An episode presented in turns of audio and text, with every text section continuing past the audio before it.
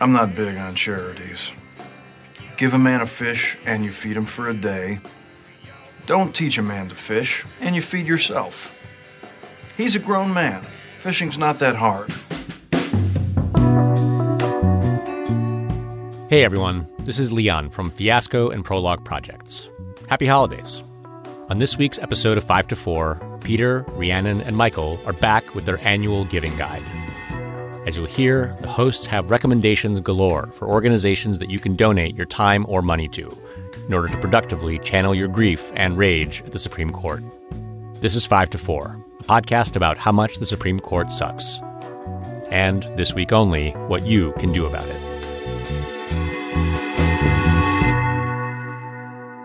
Welcome to 5 to 4, where we dissect and analyze the Supreme Court cases that have caused our nation to fall short of its promise like France in the World Cup. Wow.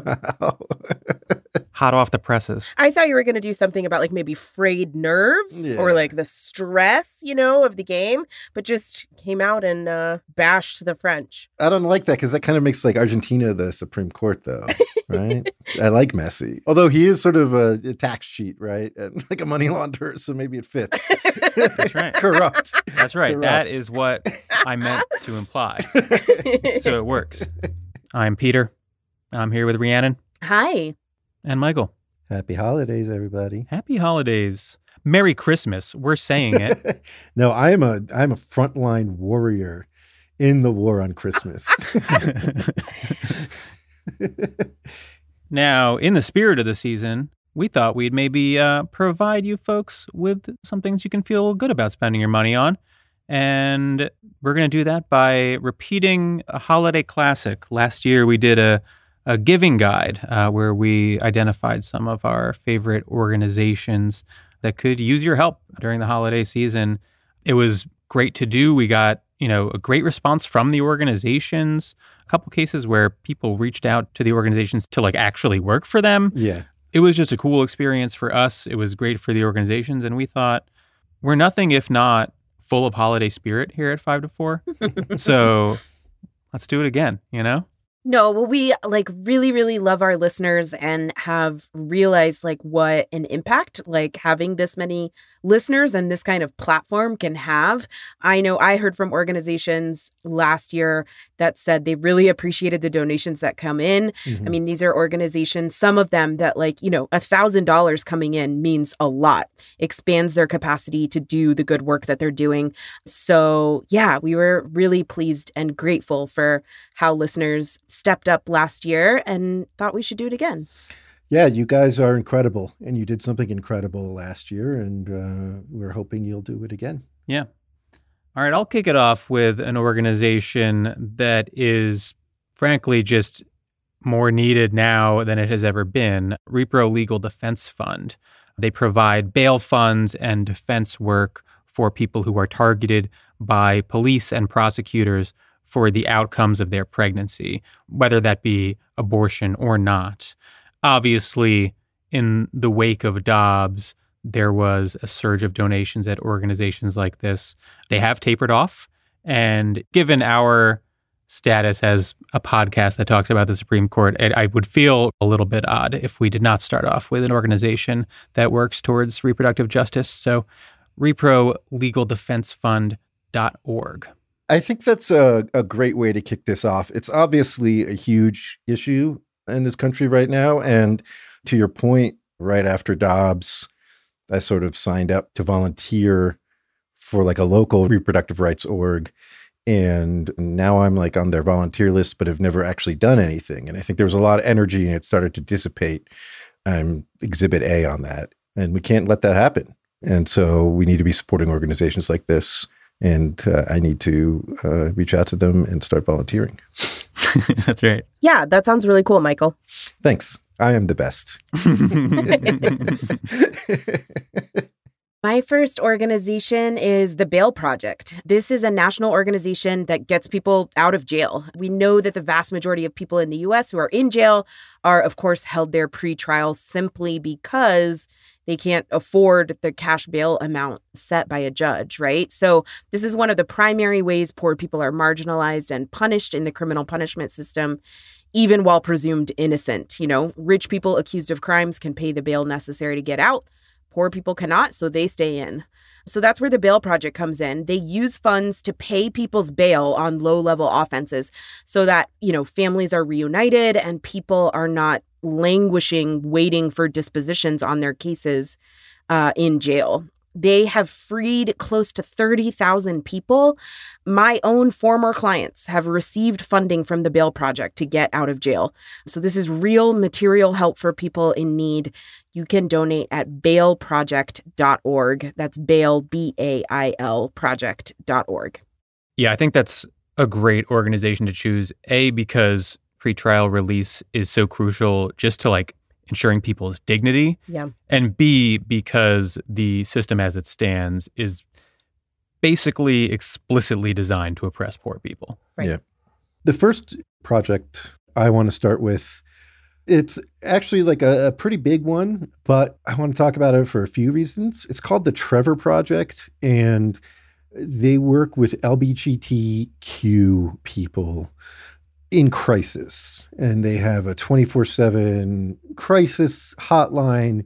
They have spaces set up you know to help people who are maybe going to self-harm. And right now is one of the toughest times in recent memory to be LGBTQ in this country whether it's the state investigating parents of trans kids in Texas or fucking terrorists shooting up gay nightclubs or anything in between. It's just a very hard and scary time. And this is a time, I think, when everyone's mental health is sort of stressed and we're all feeling worn through a little bit. And so I wanted to mention this not only to encourage you guys to donate, but also if any of our listeners are LGBTQ and struggling to know that this is out here, that there's help. So check them out, thetrevorproject.org. Very cool, very important work. I totally agree with the importance of this organization. I'm really glad that that was one of your orgs, Michael. I mean, like 2022, like what a fucking year for mental health, right? Yeah. And then if you add to it that you're a part of a literally targeted community, targeted by the state, targeted by your fucking neighbors, right? Mhm. targeted by members of the school board. Like you said, it's just a really tough time to be a member of these targeted communities. And the Trevor Project is a great organization. Yeah. And, you know, there's no shame in admitting that you're struggling and asking for help when you need it. I've had a, a number of down periods in my life. And my biggest regrets in pretty much all of them is not like asking for help sooner Right. and clearer and being more proactive in taking care of myself. And I think, you know, as the host of this podcast, it, there's an onus on us because the American Medical Association recently said that our podcast is one of the top causes of depression in this country. For the host, get me out of here. All right, my next one, the Youth Sentencing and Reentry Project. Real Peterheads know that I have a juvenile justice background, by which I mean I did uh, one internship and then, uh, but I've remained kind of passionate about it. And uh, as an apology for not dedicating my life to it, I'm going to promote a couple of juvenile justice organizations. this one works to keep children out of adult prison facilities, as well as uh, provides legal services to juveniles sentenced to life in prison and reentry planning for those who do leave prison. They also do policy reform work and a host of other things.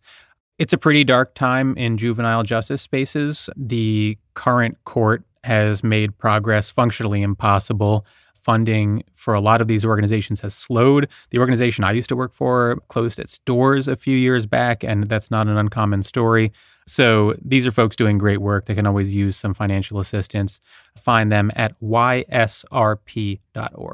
Next up for me is Raices. This is coincidentally another organization that helps out youth among many other people.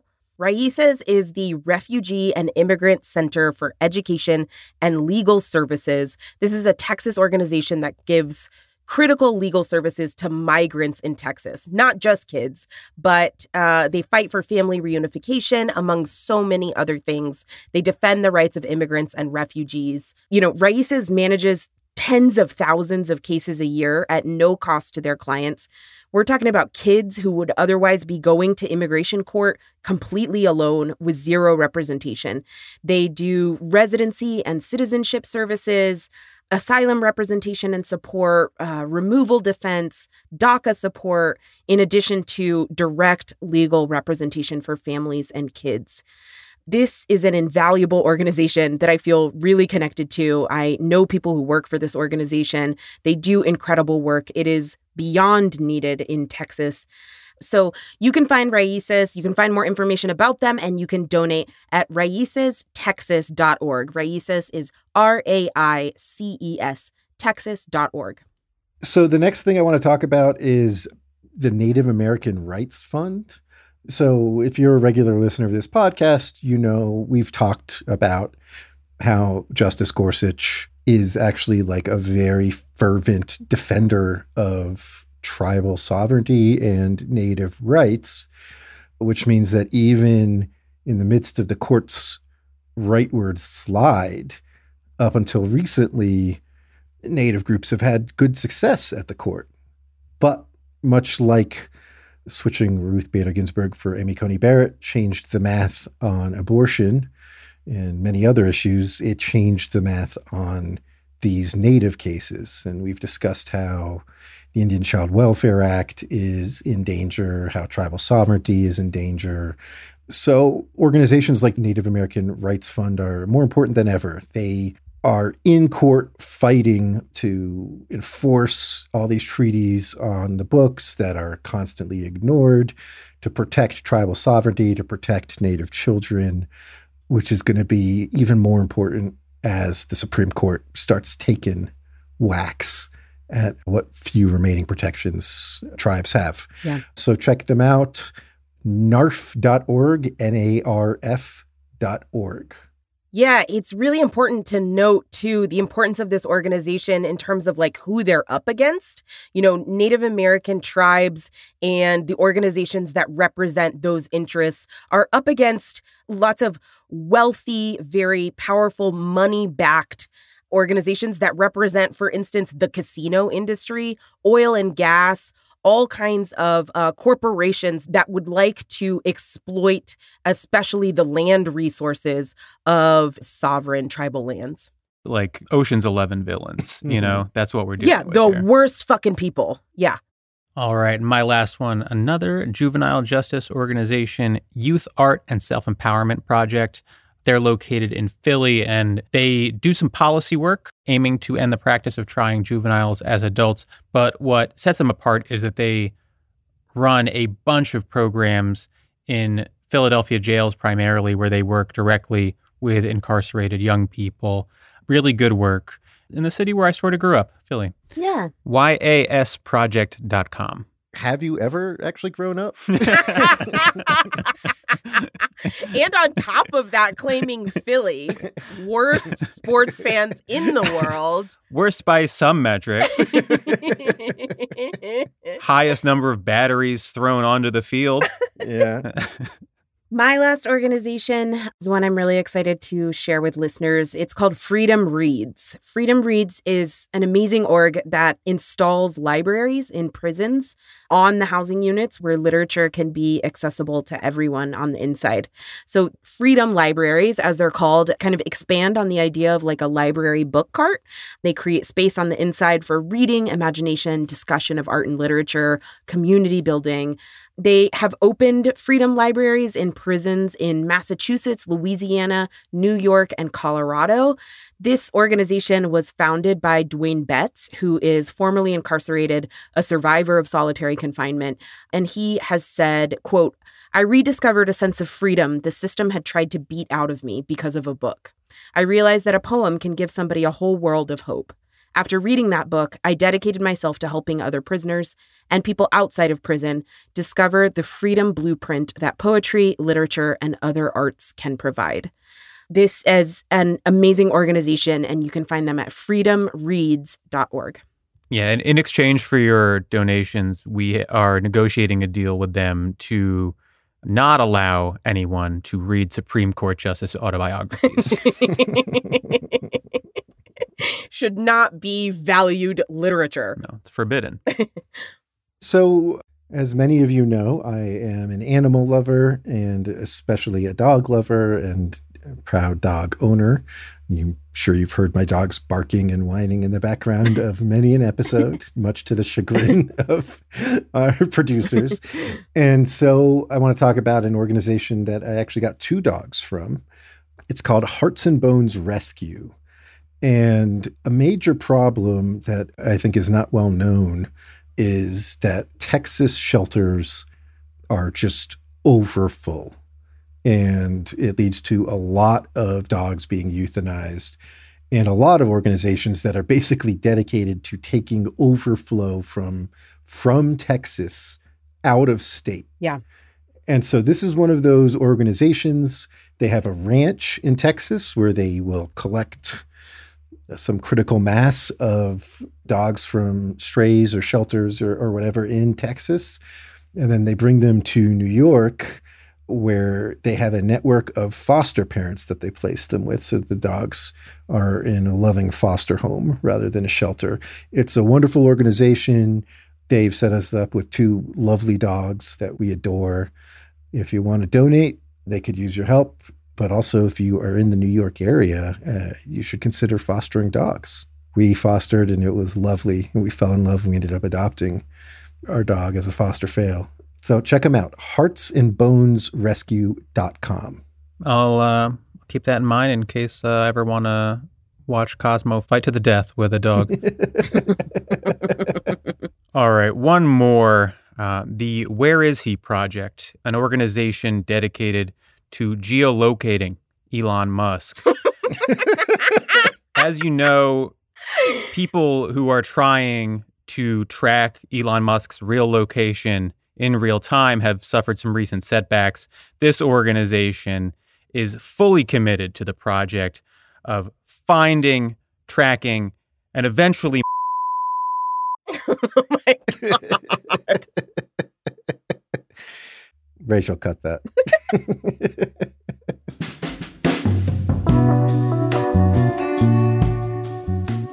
All right, folks. We hope you have a lovely holiday season, and we hope you throw some support to uh, some or all of these organizations. And we will see you in the new year. Happy New Happy Year. New Year. We love you. Five to Four is presented by Prologue Projects. Rachel Ward is our producer. Leon Neyfakh and Andrew Parsons provide editorial support. Our production manager is Percia Verlin, and our assistant producer is Arlene Arevalo. Peter Murphy designed our website, 54pod.com.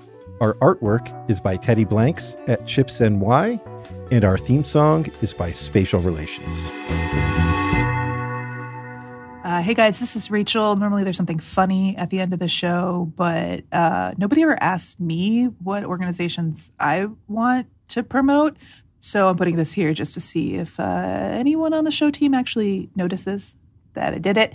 I want to give a shout out to Our Children's Trust. I did a story about them last year, and they do really amazing work helping support legal action brought by youth against governments around the world in support of a safe climate.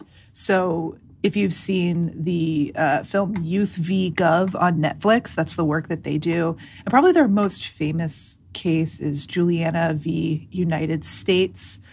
In that case, they're asserting that the government has affirmatively acted to cause climate change and, as a result, violated uh, Gen Z and Gen Alpha's constitutional rights to life, liberty, and property, and also failed to protect essential public trust resources. But they're involved in cases like this all over the world with partners uh, in Australia and Pakistan and uh, lots of different places. And they're not just looking for funding, they could also use help from lawyers, which I assume some lawyers are listening to this show. If you go to their website, ourchildrenstrust.org, and then click over to the jobs and internship page, there's a form you can fill out to contribute your time pro bono.